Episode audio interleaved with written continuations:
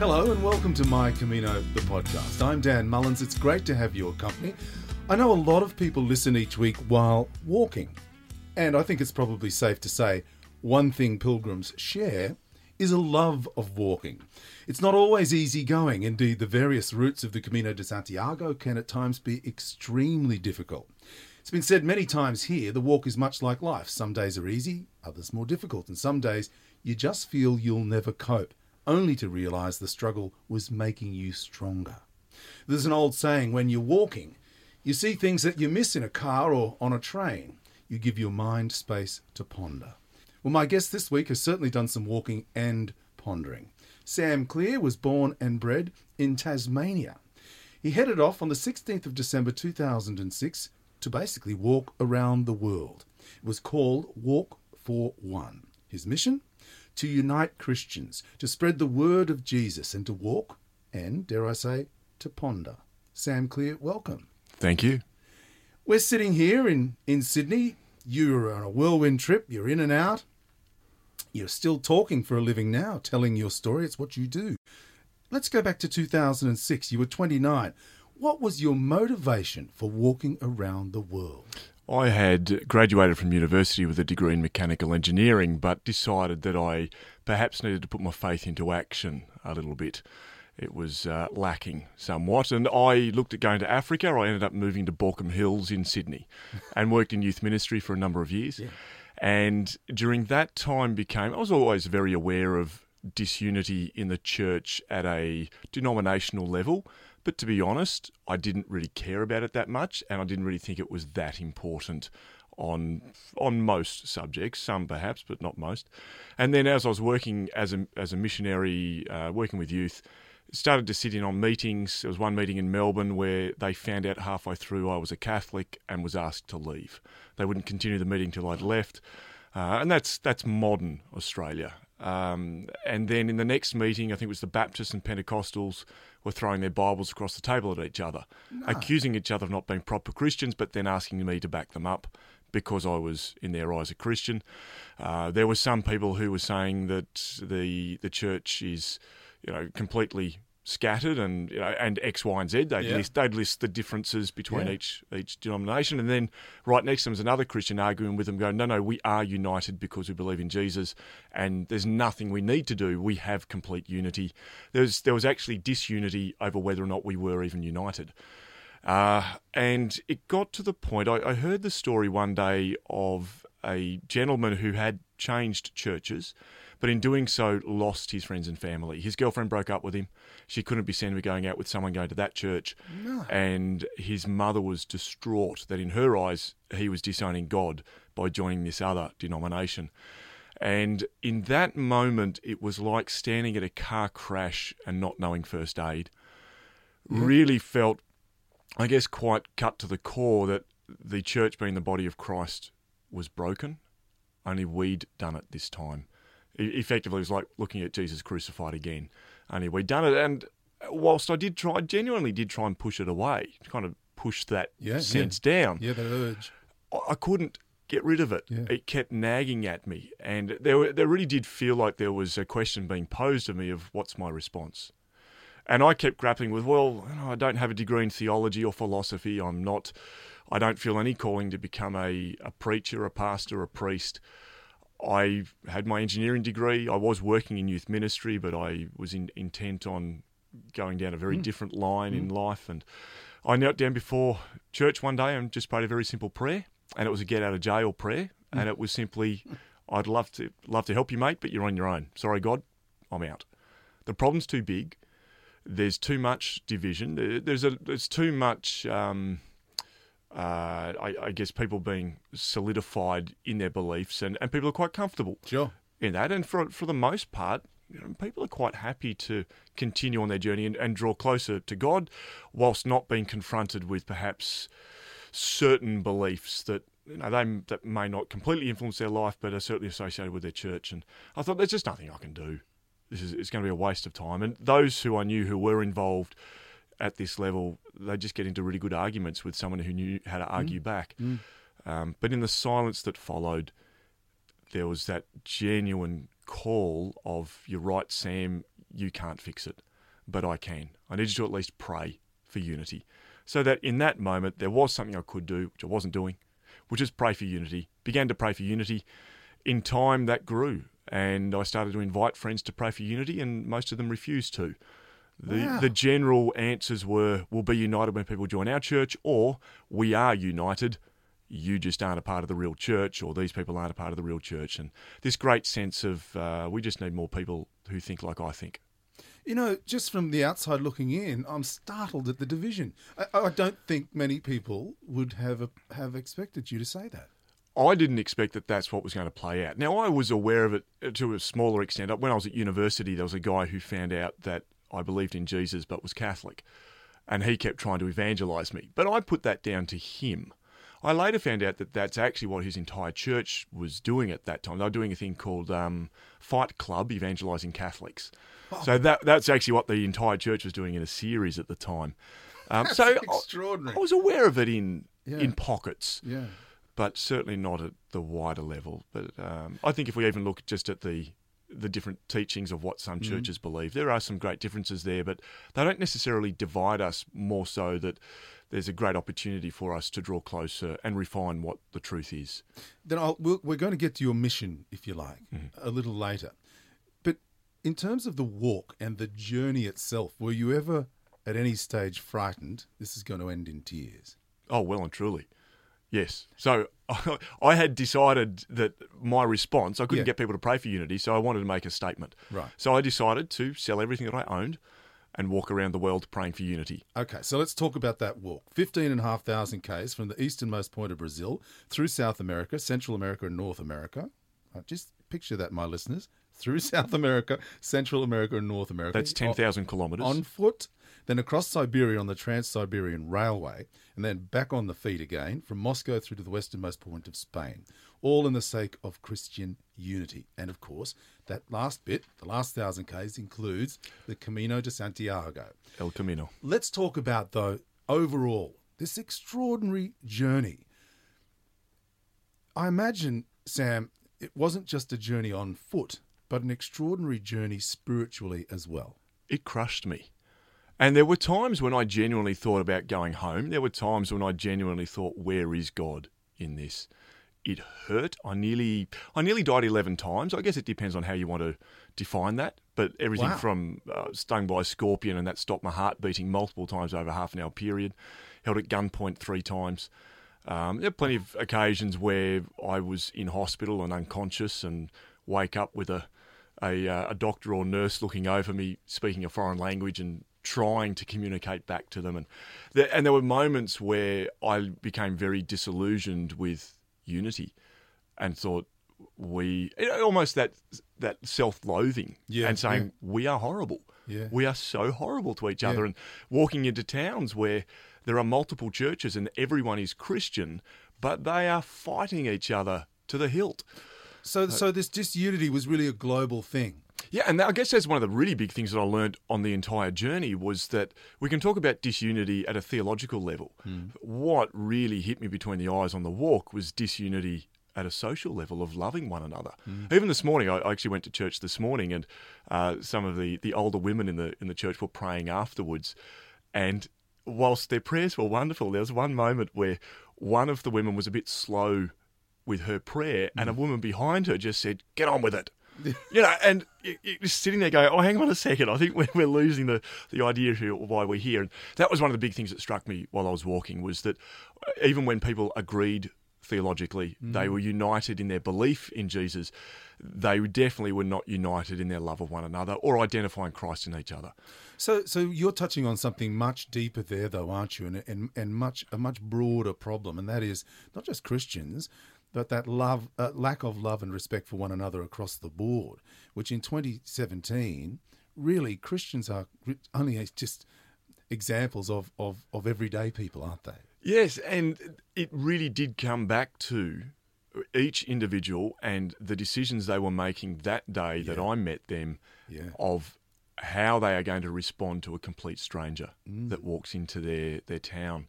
Right. And that became the journey in itself. Was in the same way, it, when you walk the Camino de Santiago, it's not about walking 800 kilometres. It's, it's about encounter with Yeah. with the people, Yeah. an encounter with God, an encounter with ourselves, and and th- that's really what the walk around the world became.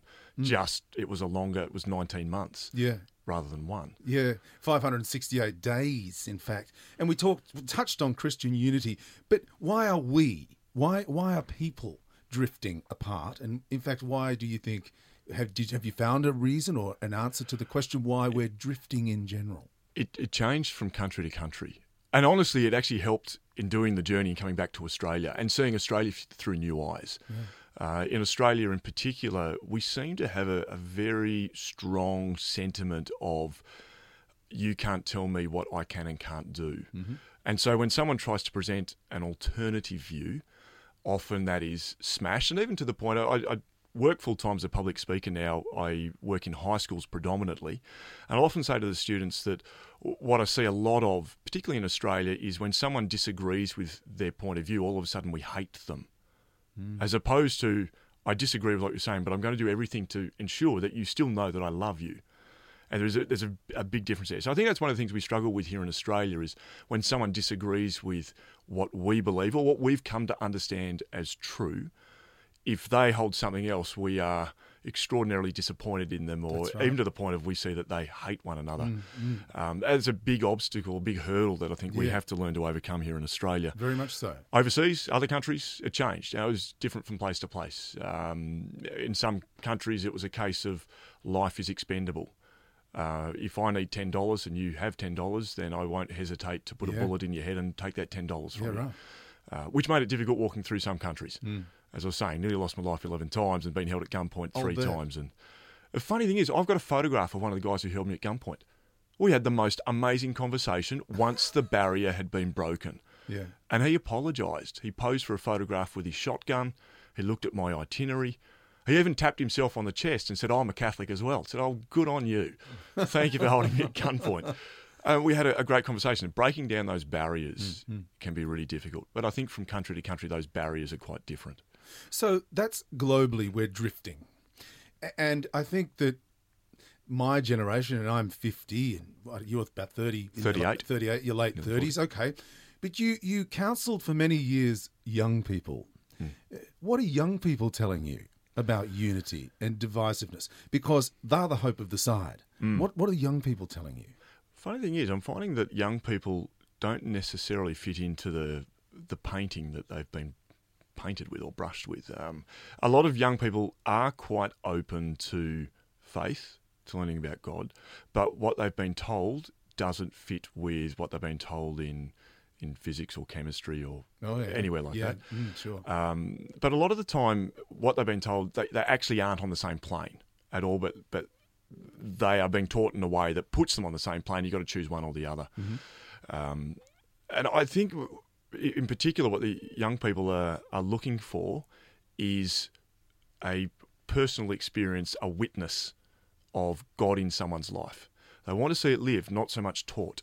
They're being taught to the hilt yeah. about everything under the sun. But what they want to see and what- what they'll actually express is they want to see it lived. They want to be able to emulate Yeah. what someone else is doing. Yeah. Um, and again, I I know we're talking about schools here in Australia, but this was the same thing on the Camino with the people that I met. I've done the Camino twice now. I actually went back, uh, took some, some friends back from Australia, and, and we walked it a, a second time. Um, and even there, the people that we'd meet, for a lot of the people we're meeting, uh, when it came to faith, a lot of the objections they had was that they'd seen a counter witness at that level with faith. Um, and when it comes to loving one another, how do we love one another when what they're seeing around them are people using other people? Sure. So there's a level, there's a, a distrust Yeah. to love at that level. So I think it does require something quite um, uh, radical, Yeah. really, I guess, in the way that we do love one another and uh, whether we're willing to forgive those around us and whether we our prayer life is something that really does permeate Yeah. everything. Well, that's my next question. You would have prayed a lot over 568 So my- days. I had nearly 10 hours a day set aside for prayer. I don't have that luxury now. So no, we- that, that's right. Well, that's one of the great things about the Camino: time and space, and and it's frightening. It can be frightening to be left alone with your thoughts for that amount of time. But you would have prayed a lot, I'm sure. Do you think, in general, we pray enough? I think the difficulty is when we start to put prayer into the box of something we do in the day as opposed to our entire day. Sure. This was Yeah. a difficult question when I came back from the, the journey overseas. One of the questions I was asked a lot was, So, how's your prayer life? And I found it really difficult to answer the question because really, the, from the walk and from pilgrimage, Yeah. the answer at that point was, Well, it is life. Yeah. It, it was constant conversation. It was. Yeah. I remember uh, in the United States walking along one day and deciding, okay, I'm going to pray now. It was two hours later before I said a single word. There was two hours of silence, of walking, Yeah. of almost settling my thoughts down, Yeah. and and being in awe of what was around me. Yeah. And then two hours later, some words come out, and I actually start praying. Um, and so actually, and that was a beautiful lesson from pilgrimage was being able to actually allow prayer to become my entire day. And and whilst there might be set times of what you might call normal prayer Sure. that we grew up with, Yeah. there were lots of times where it was simply lots of one second prayers. Yeah. God, that looks great. Thanks for today. Yeah. Thanks that I'm still alive. Thanks that yesterday ended okay. Please bless that person that I can see over there. Or I'd often walk, when you go on the side of the road, I'd walk past death markers a lot. So I'd spend a lot of my time actually walking and praying for the soul of that person, but also for Yeah. their family, Yeah. you know, and for perhaps the grief that they're, they're still going through. Yeah. And found that there was an opportunity to pray constantly through the day in a way that wasn't taxing. And there's great, I think, great merit in putting time aside for prayer that is taxing, where we're, we're forced into a Sure. position of, Yeah. of silence and Yeah. uncomfortableness, but then to not so much leave the prayer there, but bring it into everyday our everyday walk. And so the second part of my question was do you think we pray enough in general? I don't think we can ever really pray enough in general, Yeah. particularly at the level of not saying but listening. If Yes. and, and this was again something that was beautiful about being on pilgrimage was that time in silence to listen to God's call on our heart, to pray things and wait for an answer. And listening to what other people had to say is Oh. very much a part of that engagement and and of the Camino, isn't it? It's Yeah. about you. You mentioned encounter. Mm. Well, that very much that engagement. Sometimes you find yourself sitting listening to somebody. Yeah. You're thinking, what on earth is this Hungarian woman telling me her life story for? Yeah. But just being there quietly, you're thinking to yourself, in your thoughts, in a very in a in a sort of in an understated way, you are praying Yes. by listening, aren't you? Yeah, yeah. And we there was a beautiful moment on the Camino where I, I met two Irishmen. We all the three of us met at the same time. They didn't know each other. And we walked a number of days together. One of the guys was there because his marriage was on the rocks. And he had taken time out to walk the Camino. And we talked about family. The other guy was married, Yeah. and in a in a beautiful marriage, and I think he had five kids. Uh, I was single, but was hopeful of being married at the time, and so we're, we're chatting back and forwards. We prayed together a lot, and about four days in, we got ready to walk off, and one of the Irishmen, the, the guy with the struggling marriage, walked up to us without his backpack, and he said, "Gentlemen, I'm saying goodbye." He said, "I've been listening to everything you've been saying over these last few days, and as we prayed together." He said, "By the way, I haven't, I hadn't prayed in 20 years," but he said, uh, "My Camino's at home. I need to go back." He said, I, I can't fix my marriage here. Yeah. I need to go back home. And the beautiful thing was a year later, I received an email from him of a photograph with him and his wife and his kids on holiday, and just saying it's uh, it's been wonderful and, That's and awesome. fantastic. So, That's and, and it came it came down to simply talking and listening Yeah. to one another. I, I don't think young people pray today as much as past generations, but I want to clarify that by saying that a lot of my generations and certainly my parents' prayers were simply going through the motions. Yeah. What do today's young people tell you about prayer? Are they praying, young people? Uh, some are. A lot of them will actually ask the question, "How do you pray?" There, there is a genuine wanting of. I, I don't actually understand the concept. How do you pray? And what? And when I do speaking engagements in high schools, I won't do any real explanation. I'll just talk about this is what I felt God asked me to do. So I did this, and this is what happened. And the students don't actually batter an eyelid at that, but they will come forward and say, "But how do you pray? How do you listen?" Um, and a lot of them are struggling with that. And, and I think you're right. There's been for a lot of people, kind of my generation back, there was a sense of going through the motions Yeah. a little bit, and there is a, even is today, even with some of the the newer churches where there's a lot of praise and worship. It's very easy to get stuck in the mold of going through the motion, even in praise and worship, you're singing a song, and not really focusing on, on what we're saying and, and what's what's going on there. Um, I do some exercises with the students uh, to bring prayer back to something that's really personal. Uh, I was once, I had a little nun once shake her finger at me. She was a Benedictine nun. Uh, for those who are listening, you probably can't see that I'm six foot five, 196 centimetres tall. She was not. She was a tiny little Benedictine nun, and she looked up at me, shook a finger, and said, "Sam, if you've never prayed the prayer, God, this sucks. You've never prayed properly." And what she was getting at, because I was talking to her about That praying. that- right. I was talking about praying set prayers and, and you know, should I pray? How much should I pray? How many? And what she was getting at was, no, no, no. Just you can pray yourself prayers, but if you're not being honest and Yeah, blunt yeah, yeah. in your prayer, you're not really praying. You're just going through a menu list and hoping that there's some magic formula. But this is a relationship. Be blunt. Be really honest. And unfortunately, I don't think a lot of youth are hearing that. That prayer is actually a relationship um, and we're not necessarily giving them the time out to be blunt, be really honest. Often in schools, students are handed a prayer that's been scripted for them. Okay, yeah. It's about not stuffing up in front of your friends, Yeah, yeah. not so much what's really on the heart. Yeah, yeah. And in taking another step further, then it's also about those young people listening to themselves, isn't it? And and developing that relationship with themselves and believing in themselves and believing in their own thoughts, and trusting Knowing who they believe. are, Yeah, actually having confidence that they uh, have a, a great beauty and dignity Yeah. that's beyond measure, which is really difficult in Australian society. We certainly. I think uh, was it last year we were number one in the world for youth suicide. Know, that is not something that you'd think Australia yeah, would be topping the world in. That's we do the- need to do some soul searching in that respect. oh, big time. And and it is really difficult in our culture with um, uh, social media now actually being put into the addictive basket. So these are actual addictions that people have in in I, I want people to like me. And and that becomes really difficult and, and so actually taking time out to be silent, to be with God, to be really honest. Um, also, another thing that comes out, I think, a lot through the youth that I meet is that they get a bit disillusioned because they think because what they've heard is if life is really difficult, place your trust in God and everything will be great. But how it comes across to the students is God's a genie.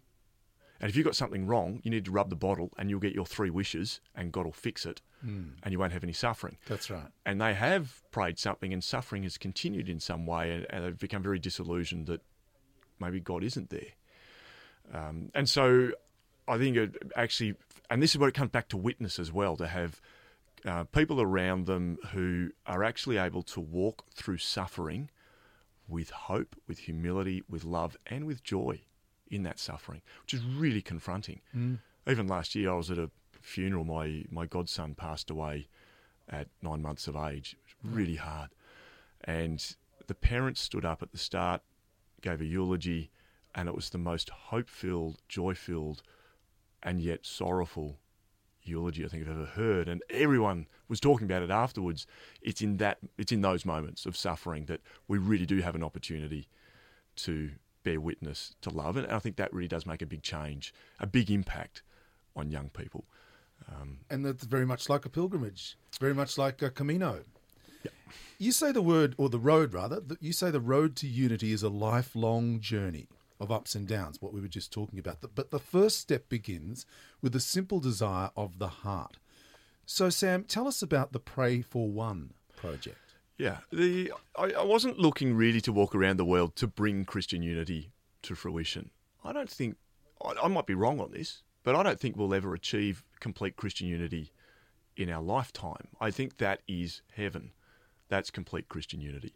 But I think what we do have in front of us is a continual opportunity to be united with people around us. In the same way, will we ever achieve complete love on earth? Well, I think more than likely we'll just be given more opportunities to Yeah. love one another. So the mission really was simply to ask Christians to continually pray for each other, to pray for unity and for the desire to be united with those around them. Not so much to, I I think a lot of people hear that as to simply, um, Take a plate to the church up the street. yeah, and, and to be okay with what we don't agree with. Sure.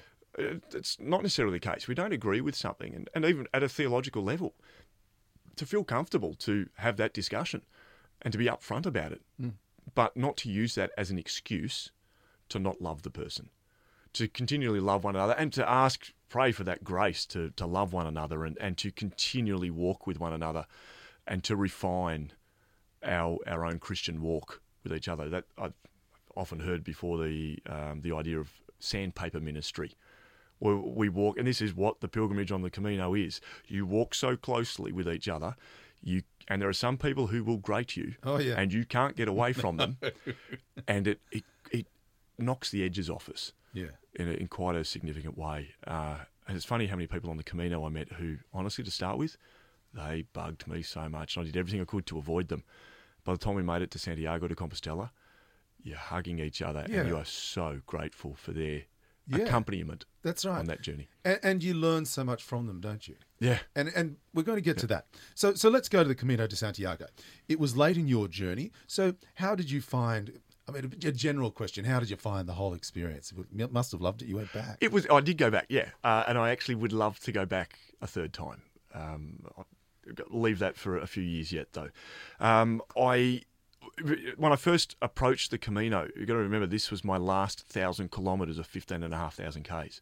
So it genuinely was a case of Spain, the final frontier. You know, I had this last thousand k's. Pretty good place to do it. Oh, it was brilliant. It was because for the rest of no, my other 14,500 kilometres roughly were on the side of roads where there was no footpath. Yeah, that's Whereas my next question. The actually. Camino's marked out. Yeah, There's accommodation, not just at the end of every day. yeah, There's accommodation halfway if I decide to just Yeah. stop. And I, I just didn't have that that's right. kind of, if you call it a luxury. Yeah. I didn't have that luxury through most of the other places that I walked through. So when I saw the Camino, my instinctive reaction was actually one of, these aren't real pilgrims.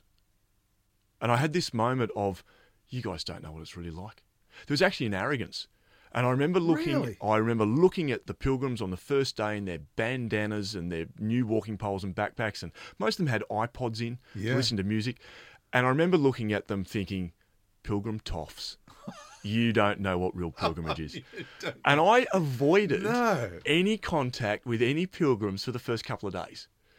And then I was three or four days in, and I crossed paths with a, um, a South Korean pilgrim, and I went to overtake him. And the the worst thing that could have happened happened. He took his iPod, his earphones out, and he wanted to talk with me. And I was livid. Going, oh, I don't want to talk to this guy. And I was actually, and this is the this is the horrible thing. I was praying at the time. I think this guy's going to interrupt my prayer time, and he asked me uh, where I- you know if I was walking all the way, and I said yes, and he he he said, uh, "Are you excited?" I said, uh, "I didn't tell him what I was doing." I said, "Yeah, I am. I'm excited." I said, "How about you?" He said, "This has been my lifelong dream." He said, "I read the story of someone who walked the Camino when I was a child." He said, "I've always." Since I was a child, wanted to come here and Fantastic. walk in the footsteps of, of this idol that I'd had, of um, someone who'd walked the Camino. And he said, Now I get the opportunity to have my own journey on the Camino. And he said, I'm not a fit person. I don't know if I'll make the end, but I'm not going to give up. I don't care if I have to stop and wait a few days in each town. And he said, But I'll do it slowly. I haven't booked a return ticket. I'm just going to walk really slowly and I'm just so excited to to go through the pain and try and make it to the end and just pray my way along the Camino. And I just remember being smashed. You, did you think then? Do you remember he, he is really a true pilgrim? At that moment, I felt like almost getting down and asking him, "Do you mind if I wash your feet for you?" Uh, I'm really sorry for how I. I didn't tell him what I had actually thought then. But here's the funny thing: when I made it to um, what's the town about f- uh, five days out from Santiago de Compostela, Sarria. Saria. Sarria. Yeah. And that's you have to walk from Sarria right, to get Ks, yeah. yeah. to get your, your pilgrim certificate and and of course the, the pilgrim numbers rise yeah, massively. yeah, explode. The guys that I'd been walking with that I'd met on the Camino and I'd become we'd become part of each other's journey. Yeah. We'd become friends. Camino family. Yeah. When we walked out of Sarria, we it was like a magnet. We just went phoom, to each other and we're almost taking shelter in each other. And the guys I was walking with looked at all these other pilgrims and actually said, Look at all these pilgrim toffs. They aren't real pilgrims. And I had to say to them, Hang on a second. All right, I've never told you this, but. Oh, is that when you told them? And I told them Wow. what had happened when I first joined the pilgrimage, and they were laughing. And, and one of them said, "Hang on a second, I, I want to ask one of these guys." And it, as we walked past one older bloke, uh, one of these other pilgrims, one of the, my pilgrim family, he said to him, "Excuse me, do you mind if I ask why are you only walking the last hundred k's?" And this gentleman said, "Well, I only get one week off work a year." So I spend a little bit of time with my family, and then I always spend around three, two or three days walking the Camino. He said, I've walked two or three days a year for the last 25 years. He said, I have a full week off this time, my family's let me come here for the whole time, and this time I finish my Camino. Oh, that's great. And there was silence. There was just this gentle nodding of the head from our little pilgrimage family of everyone taking that humility pill. Yeah, yeah. Everyone's there for a different reason. That's right.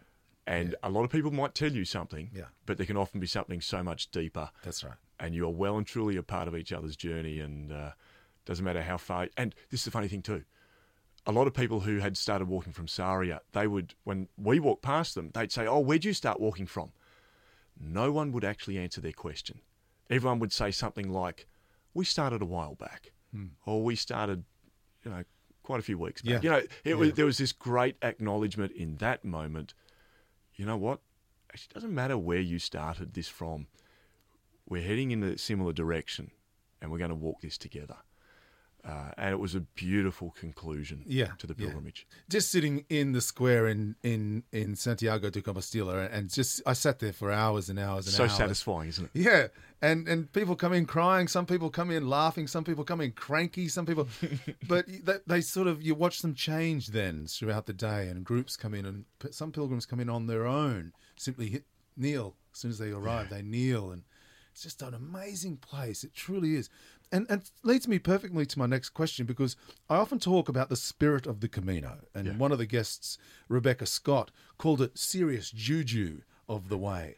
Did you get a sense the Camino then was somehow different than other paths you'd walked? Did you feel a different energy between on the Camino de Santiago than, mm. partic- say, walking in North America? Well and truly. Yeah. No, the the rest of the journey, the other 14,500 Ks, felt like a mission. And in fact, I remember in Italy, people saying, are, are you a pilgrim? And I'd say, no, I'm not a pilgrim. I'm here on mission. I just happen to be on foot. Sure. But when I walked onto the Camino, because of, as you put it, the Camino family, you realise I am on pilgrimage Yeah. and you become a pilgrim, and you can't escape that. And there are a lot of people. A lot of people walk the Camino for very different reasons. And uh, I remember meeting a Scotsman who said he was walking it for architectural reasons. He wanted to walk from architectural building to architectural building. That, Yeah. That's why he was doing it. That's a pretty spectacular architecture. There is. Uh, and everyone's there for very different reasons, and and um, no matter why you're there, you, you can't escape the fact you're drawn into the pilgrimage. And there was a very distinct feel. A lot of students ask me, "Would you recommend walking around the world?" And I say to them, "No. I would recommend walking the Camino de Santiago." Now, as far as mission's concerned, I would recommend doing what you feel the Holy Spirit's prompting you to do. Sure. But no, if you're going to do a walk, the Camino de Santiago. Within that, there is a, a journey, particularly that middle section. That, when it's dry, if you do it in the summer months, it's dry, it's long, it's rocky, it hurts. But that makes Galicia, the, the last Yeah. region, so much more beautiful. Going through those hard yards. I, I think perhaps as a male, perhaps it's the closest we'll ever come to understanding birth. Yeah. The pain and the beauty Yeah. afterwards. yeah, it, it yeah. is extraordinary. And then to, to also go from church to church, and you're obviously meeting people who are praying and you're meeting people who are atheists. I think in a big way, we are forced to look at where do I stand? Where do I stand in life? How, where do I stand with what's going on around me? You're hearing so many, just in conversation, you're hearing so many different points of view. Um, you've got all the, the amazing churches along the way. And some of these churches, there was, when I walked in, a genuine sense of awe and wonder. And you did feel like I just need to spend some time here on my knees Yeah. right now. Yeah, that's right. Yeah, and uh, and then there were other times on the Camino where you'd meet a complete stranger and you'd find yourself actually praying with them because they, in this moment, they've actually decided to open up as to why they're really there. Yeah. So there, there is. I agree with uh, what was her name? Rebecca, Rebecca. Scott. I- I- about the serious juju, she called it. The, the energy. Oh, Yeah. it, it is quite phenomenal, and it does change over the course of the journey. It does indeed. So, what about your message, though, of Christian unity? How was that received on the Camino? What was funny was that a lot of the churches there were actually not used to having a pilgrim knock on their door. They'd walk straight to the albergue. They'd you know, find accommodation and find food. So to have a pilgrim knocking on the door, a lot of the the priests or the pastors were a little bit taken aback. What's this guy want? Is he begging? Does he want money? And so it was actually received very well because for a lot of them, they were actually quite. It was the first time in a long time that they'd had a, a pilgrim come along who was doing something other than. I, I think that a lot of them, that their impression was a lot of people do this for architectural reasons, for fitness reasons. Uh, and I actually had some wonderful conversations and wonderful meals with priests and pastors who, at the different churches, who were actually uh, just very supportive along the way. In fact, I think even perhaps more supportive than in some of the other countries that I walked through, where they wanted to engage. As, as soon as I invite people to pray for Christian unity, they wanted to engage with theological debate straight Yeah, of away. course. Whereas on the, the Camino, that didn't. I don't remember that happening. I do remember meeting one woman standing on the side of the road, screaming at everyone that walked past for partaking in this diabolical. Um, what she, I can't remember what she called it. Probably don't even read to need to repeat what she called it, but she was going off at everyone, and everyone's giving her a wide berth. And um, I'd been through a lot. I, I, I think maybe I missed the confrontation from South and Central America that I had there, so I just walked straight up to her and listened to her. And once she'd finished, I actually gave her an answer to everything she'd said, uh, and she didn't accept that, and she just continued to scream at me. For, for the most part, everyone else was uh, was actually very receptive. And it, what was beautiful was to meet people on the walk, and a lot of people heard that I was there, as in they heard there was a guy amongst us who started walking in Brazil, not in France. Right. And a lot of people came through the crowd trying to find who uh, to find me and, and to ask why it started in Brazil. They didn't know why I was walking. So then was the opportunity to actually extend the invitation to pray for unity. Now, it was with the pilgrims, you know, it's hit and miss. Some very much wanted to take on the prayer to pray for unity as they walked. Um, I remember sitting in one little town and a, a very attractive American woman sat beside me, a young American woman, and she was single. And we got chatting. I'll be honest, I've, I felt a little bit flustered. Like, she's so pretty. And we're having this conversation. She's talking about the fact that I'd walked so far to get there. And, and she said, So why are you walking around the world praying for unity? And I told her. And her body language completely changed. She crossed her legs in the other direction to me. She shuffled a good metre away from me and then looked at me and said, Don't you think that's very presumptuous to think that you're right and everyone else is wrong? I said, "Oh, Well, hang on, I'm not, I'm not pushing any particular theological agenda. I'm just inviting people to pray for unity. And she said, But you're a Catholic. You're not a proper Christian. And she walked away from me. Really? That was about the one time. Everyone else I met wanted to very slowly slide into Yeah, prayer yeah, and to yeah. talk about unity. And this is Pat, the Irishman, particularly with Pat, you know, to talk about unity at that family level, hmm. not just at a church theological level. Yeah. And that's where a lot of the the beauty and the fruit was in talking about the struggle of unity, how much it does hurt, uh, but how wonderfully satisfying it is to go through the hard yards, like going across the Meseta Yeah. in, in the middle of Spain. And you you get end up with in Santiago a sense of of personal unity because you really have brought heart, soul, and mind together with so much time and so much energy spent. You you're exhausted. You're you're thin. Yeah, I You're was. unshaven. I'd lost 14 kilos. by 14 then. kilos, Yeah. crikey. And so you really are, aren't you? you you're you're experiencing your own form of of personal unity. It was thanks. Yeah, More that unity Yeah. really came down to just Gratitude. the most profound gratitude. that's right. Yeah, yeah, and that is really quite overwhelming, isn't it? So I, I want to ask you a pretty difficult question, but I'd like you to sort of try to explain to me how did God's love reveal itself to you on that journey? Yeah. Uh, now, I need to put this in context in that I had considered going home a couple of times early on. First time because I was being struck at by snakes every day. I don't like that.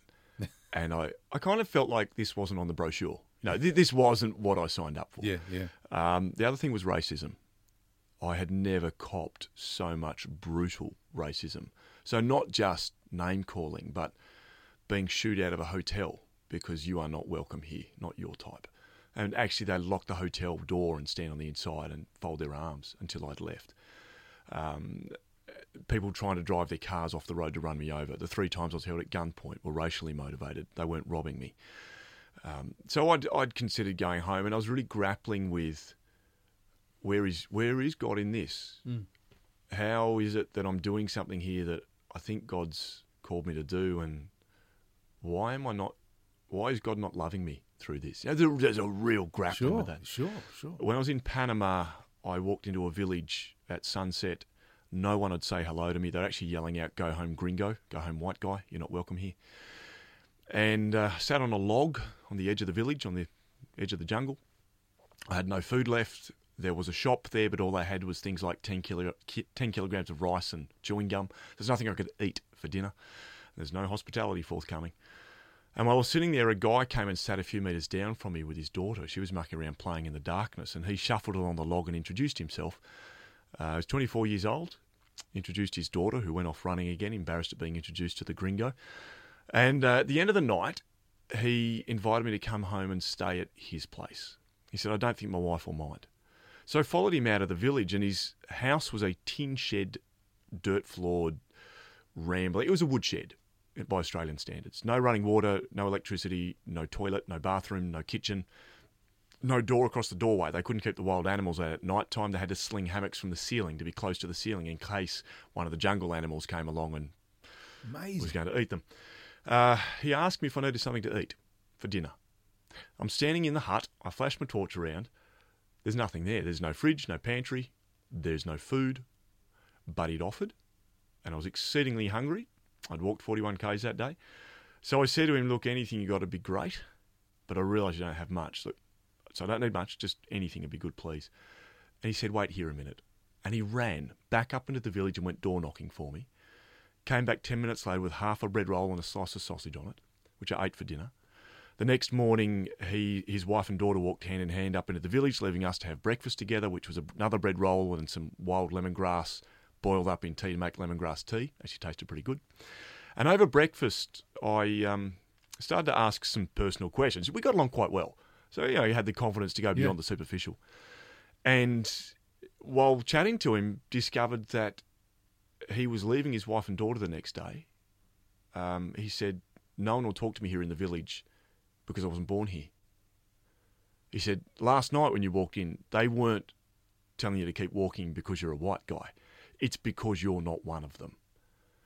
And here in our village, and much the same, we could probably pick out places here in, in Australia where if you're not one of us, well, you're not really ever one of us. We'll, we'll only associate with people who are Yeah, part of yeah. our family. Sure. Um, but he said, you know, we can't find work here. Um, I have to beg for our food. The problem there is no one will even give us anything. The only people I can beg from are my parents in law who live here in the village. But that's why we moved here to help them because they are struggling.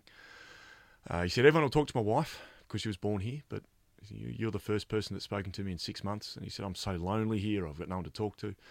Um, he said, the only people I can beg from are my parents in law. That's who I got the bread rolls from. Last night when I went to them to get your dinner, I was actually asking my parents in law for four bread rolls. But they only had one spare, and that's the one I gave you. We hadn't had dinner either. He said, My wife and I decided we'd go without so you could eat, so you could walk on. He said, Sam, we don't have dinner most nights, to be honest. But he said, I, I can't live here like this. I can't stay here and watch my wife and daughter live like this. He said, Yesterday I bought a bus ticket, which is the last of our money. He said, I won't tell my wife. I'm going to wait for them to go up to the village, as I do every morning tomorrow, and then I'll walk out through the jungle to the highway, jump on the bus, and leave. He was going to go to Panama City, and when he got to Panama City, he would be homeless, living on the streets. But he was going to jump off near the Panama Canal And because he figured at the Panama Canal he'd have a better opportunity of finding work, doing anything for anyone. And then his plan was actually to pop that money into an envelope, go back to the bus, hand it to the bus driver, and plead with the bus driver to back to drop it back at his village for his wife and daughter so they could buy food and they could eat. Gosh. Um, and I walked on from that village. I gave him the money I had in my wallet. The first, it was you know, it was enough to get him and his wife and daughter by for the first few weeks. But I walked on from the village with his daughter's toy attached to the side of my backpack. She only had one toy, and and this guy had given me that toy as a reminder to pray for them. And he'd said to me, "I'll never be able to see the world like you're seeing it." You know, this it was a Dino doll from the Flintstones. He said, "Dino might as well go with you and see the world." But he said, I'm giving you this so you don't forget me. He said, please, will you pray for me while I walk? Well, sorry, while you walk. Will you pray that I'll find work so I can support my wife and daughter? Uh, the encounter with this particular guy absolutely shattered me. I sat down twice that day on the side of the road and just cried. Yeah, yeah. I it was difficult to put into any sort of context. I had never experienced that level of love from a complete stranger. He literally, he and his wife were laying their life down for someone they'd never met. To the only bread roll they had for dinner to give me that. Um, he even ran off into the jungle and came back with sugar cane and jammed it into my backpack for the for the road ahead, just for some sustenance until I was able to make it to a shop to actually buy some food for the journey to go, and to see also someone sacrificing themselves for his wife and daughter. He's going to go live on the streets, be a homeless guy, and, and find work anywhere and mail the money home, which I now know that he did do. I've actually been back to find them. It's been made into a documentary, which we're releasing in a month's time. And in finding this guy and in- interviewing him, discovering that really for him, what motivated him was to carry God's love to his daughters in particular. Therefore, I'm going to sacrifice everything yeah, for them. Yeah. Uh, and and just being absolutely blown away by that and, and realizing that, you know, to an even greater extent, this is God's love for me. And, you know, in moments like that, understanding what it Mm. is to be unworthy of that love, but just so, again, that gratitude. That's right. Well, that is an extraordinary story. Uh, that is amazing story. You touched on that spiritual journey, but are we all capable of a spiritual life? Oh, well and truly. Even, even to the extent, and there are a lot of people who I don't think have genuinely encountered God. They haven't had that opportunity of encounter. But let me Um, just pause there for a moment, though, to say, would we necessarily all identify and, and appreciate that extraordinary human's generosity? Are we capable of, of taking that in, that incredible spirituality, that experience? Are we all capable of it? I think we are capable of it. There, there are some people who don't. I actually had a religion teacher at a school once. I was telling the story in a school. Some of the people there were tearing up, and the RE teacher put he put his hand up and actually objected during it and said, "Sorry, don't you think you were just pushing your Western values on other people?" I, I, I'll be honest, I had no idea how to answer his question. My question back to him was, "Sorry, I don't understand what your question is." Like this guy was sacrificing himself for me, but all this, and he he would not budge on that. He said, "No, you're just pushing yourself onto your values onto them." I don't see how you are And in any way. I form. could not see don't that understand. at all. And there were other people who, other teachers then, who were Yeah. horrified that this was came out of his mouth, and they were defending, Yeah. whilst I'm defending as well. And we had to got a bit a little bit out of hand. We had to kind of rein it back in and just get on with the, the presentation. So for some people, very difficult. Now I don't know why for this guy who was practicing Christian, for him, he'd see something like that and say that this is not an encounter with God's love. This is just you forcing Western Yeah. values onto someone else. But I think that deep down it is written in us to to identify love. And maybe for some people in particular, there's been a certain upbringing or certain hurts that make it difficult to identify that. But I I struggle to believe that that we don't all have an ability to see love in action and not be touched by it in some way. But certainly in some cases, certain things some people are going to push back from. Why though. Now, this is part of the, the pilgrimage journey as well. Yeah, discovering what is someone's journey to this point. Yeah, yeah, and and being open to it, I think, stepping on to something like the Camino de Santiago or, or any pilgrimage, in fact, or any or any journey, being open to what is on offer to you, I think is is mm. very important. Mm. Going with an open mind, no matter what you're doing, really. Yeah, and look, we don't probably, we probably see that best on the Camino in the albergues. Those who are just so grateful for what they have, and then that one person who just cannot understand why this is not five star, Yeah, yeah, and that if anyone else wants to wake up to me being extraordinarily loud at 4 a.m. in the morning, Yeah. then that's your problem. yeah. That's right. Uh, so you'll always meet that one person Yeah. who is struggling. But as I've said, uh, there was one guy I walked with on my, my last trip on the Camino who was a little bit like that for a lot of the journey. But he had a day, one day, changed him. And from that moment on, he was not just grateful, but he was he just kept apologising. I still see him occasionally two years later, and he still apologises for the first three quarters of that journey. Um, and he, he just had this moment of seeing everyone around him going, No, no, I'm a part of the solution. Yeah, yeah, But it, it did take the journey. yeah, And yeah. I think I think that's the, the humility we have to take into pilgrimage is that yeah. we're there for each other and we might have to take a little bit of that sandpaper ministry. Exactly, a bit more a rubbing of beside and the friction between to just rub off the the the, the, the pointy bits. At what stage on your journey then, Sam, did you did it dawn on you that you had a, an amazing you were going to end up with an amazing story to tell?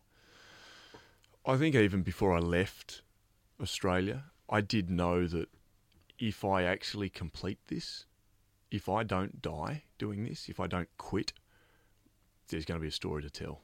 You know, just looking at the plan, it was a year's worth of planning. I had five people further down their faith walk than myself at the time. You know, five people I really did look Yeah. up to in their Yeah. faith journey, helped me to put the journey together. Um, but knowing that if I'm going to do this, I'm going out by myself. I didn't, those people stayed in Australia, so I didn't have a support crew. I thought if I actually get through this, I know there's going to be a story to tell. But I, init- the first few months, I wasn't focused on that at all. It was a matter of staying alive and being very disgruntled with it not going how I thought it should go. Yeah, yeah, you mentioned that. Yeah, So um, it was probably by the time I'd made it to Central America, and I'd been held at gunpoint three times already, face to face with a puma in the middle of the night. I'd had a bedroom invasion, had to fight a guy off in the middle of the night. And at that point, I'm thinking, man, this is starting to read like a movie. Yeah, this is yeah. just stupid. What's happening? When I made it to the United States, a um, an independent editor from a so he worked with a, a few publishing firms, but as independent editor, he contacted me and said, "I've been reading your blog each week." He introduced himself. He said, "If you haven't already, can you please consider this writing this down to become a book when you when you finish? There is a great story to tell here. Just keep your notes. That's all I want to say." And we actually did meet each other when I got back to Australia, and he helped in the initial stages of, of writing the story down. I didn't want to talk about it when I got home. I came home with post traumatic stress disorder. Right, this this journey, not the pil- the, the Camino was fantastic. yeah, The stuff before it. yeah, That's why I say to students, no, I would not recommend walking around the world. I'd recommend the Camino. That's a genuine pilgrimage. Uh, walking through a war zone, that's not a pilgrimage. That's that's a bit of a death wish, really. Um, and I'll be honest, some places I was ignorant of how dangerous it was. Uh, I didn't want to touch it when I got home. I didn't want to talk about it. Uh, but then, after being home for six to twelve months, was very upset again with disunity that I was seeing, and people asking me questions like, "Oh, I heard you walked around the world carrying a cross." You go, "No." oh, and then other people saying, "Oh, I heard you backpacked around the world, hitchhiked. Uh, what were your favourite countries? We're going on a honeymoon. What, what could you recommend?" And me thinking, "Oh wow, I'd, um, this my journey was so much different to what you think it was." And then the fire was lit Yeah. to re-enter the journey, but through the written word. And even to the extent of uh, one of the guys I walked with uh, two years ago, he kept an extensive diary. He paints, beautiful artist, and he some days he wrote, some days he painted his journey. And I know that he still re-enters his pilgrimage. He still re-enters the journey, yeah, yeah. but through the written word and, and his paintings, and he'll actually use those in prayer time as well. Um, and that's how the, the story came about, and what I do full time now. I did not come home and go straight into speaking engagements. My first speaking engagement was four or five months later, and I didn't finish it because I started crying halfway through. And and the journey continues today. The journey continues You're today. about You know, to get I- on a plane this afternoon and fly to Moree. and- I, I, left Tassie two weeks ago, um, and I had speaking engagements in Brisbane, Hervey Bay, Brisbane, Adelaide, Melbourne, Sydney, Geelong, Sydney, Nowra, back to Sydney, and now I'm off to Moree. So just continually on the road and unpacking the lessons from the journey, and that changes. Uh, in fact, as I was coming in here today, I was on the phone to the principal at the school tomorrow, and we're talking about exactly what they feel that the students need at this point. And so I don't just talk about the walk. I, I talk about themes and what Yeah, I learned, and then my own my own experience yeah, yeah, from the walk. It's just that students are interested in it because yeah. It's unique. Well, anybody listening today and you're interested in Sam perhaps visiting your, your area, your school, a, a conference, a seminar, whatever, the details will be in the uh, the blurb at the top of the page, at the top of the the uh, the podcast. couple of quick questions. Uh, how much did your pack weigh? My pack weighed between 10 and 14 kilos, depending on whether it's dry, wet. You know, do I have food in it? Is it have I finished my water supply? Is it cold? Is it hot? Am I wearing the gear or is it in my backpack? So, yeah, anywhere between 10 and 14 kilos. First thing you'd pack if you were heading off again tomorrow. Oh, my Bible. Okay. Yeah, Did you walk from Santiago to Finisterre? I did. Yes. Would you recommend doing that? Uh, I thought it was fantastic. Yeah. Uh, but I think that Santiago de Compostela is the pilgrimage end. Uh, there was something because I started on the easternmost point of Brazil. I finished on the westernmost point Right. of Spain. Oh, yeah, so there, was- there, there was something there for me in particular. Um, but if I go back to do it again, I would not necessarily.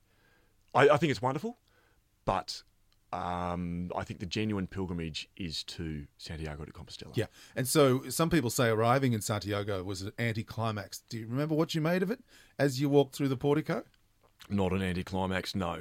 Um. My mum and dad were standing in No. the plaza. Oh, That was that doesn't uh, get any better. fantastic. Doesn't get any better than that. Ah. so quickly tell us about the book, uh, Walk for One: Paving a Path to Unity. Was it cathartic to put pen to paper in the end to see your journey bound, as it were, between a front and back cover? Massively. Yeah. And here's the big difference. As I was saying earlier, I didn't want to re enter the journey because it hurt so much. I didn't want to talk yeah. about it. But once I started writing, I realised that there were so many more wonderful, amazing moments.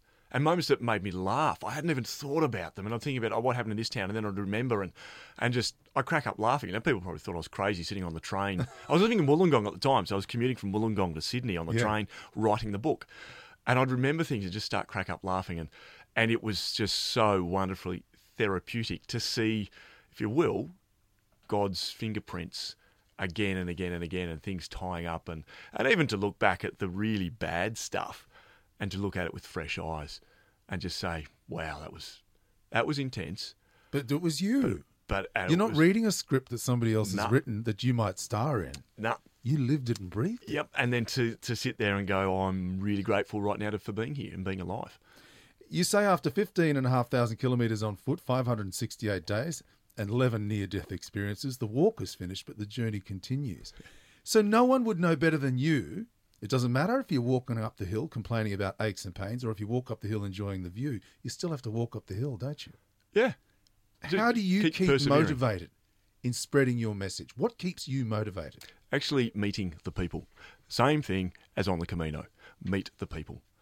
I think if we meet the people and we find out what it is that they are struggling with, and I learn a lot from them, genuinely. I don't just mean that as a passing comment. I learn a lot from these Yeah. people and from the teachers that I'm meeting. And there can be things that I get upset about. You know, what's wrong with education today? And we can sprout off different things. And then you talk to some of the teachers and they'll say the same thing and they'll talk about the struggle of what they are doing. And again, the humility learnt from that, um, knowing what our purpose is. And that's the beauty of pilgrimage. When you are at your wits' end, you still know what the purpose is. You still know what the end destination is. And I think that helps us in everyday life, knowing what our purpose is and persevering no matter how difficult it becomes. That's outstanding. Can I just quickly ask, is there a message, Sam, for those who are not Christians? They too can learn and grow from pilgrimages. Can't they? Oh, well and truly. Yeah, yeah. And a lot of the people that I met on this journey, now I speak from my own personal faith journey, Yeah. but a lot of people that I met on uh, both the initial journey and then the pilgrimage on the Camino uh, were atheists. And there was a, a great journey that they were on of becoming, I think, if we lose sight of becoming better people, then we are going backwards very quickly. And a lot of the people that I met who did not believe in God, they were still there, and the pilgrimage was a great place to become better people, That's to it. learn humility, That's to it. learn love. That is so true. That is so true because the, the overwhelming sentiment was in Santiago.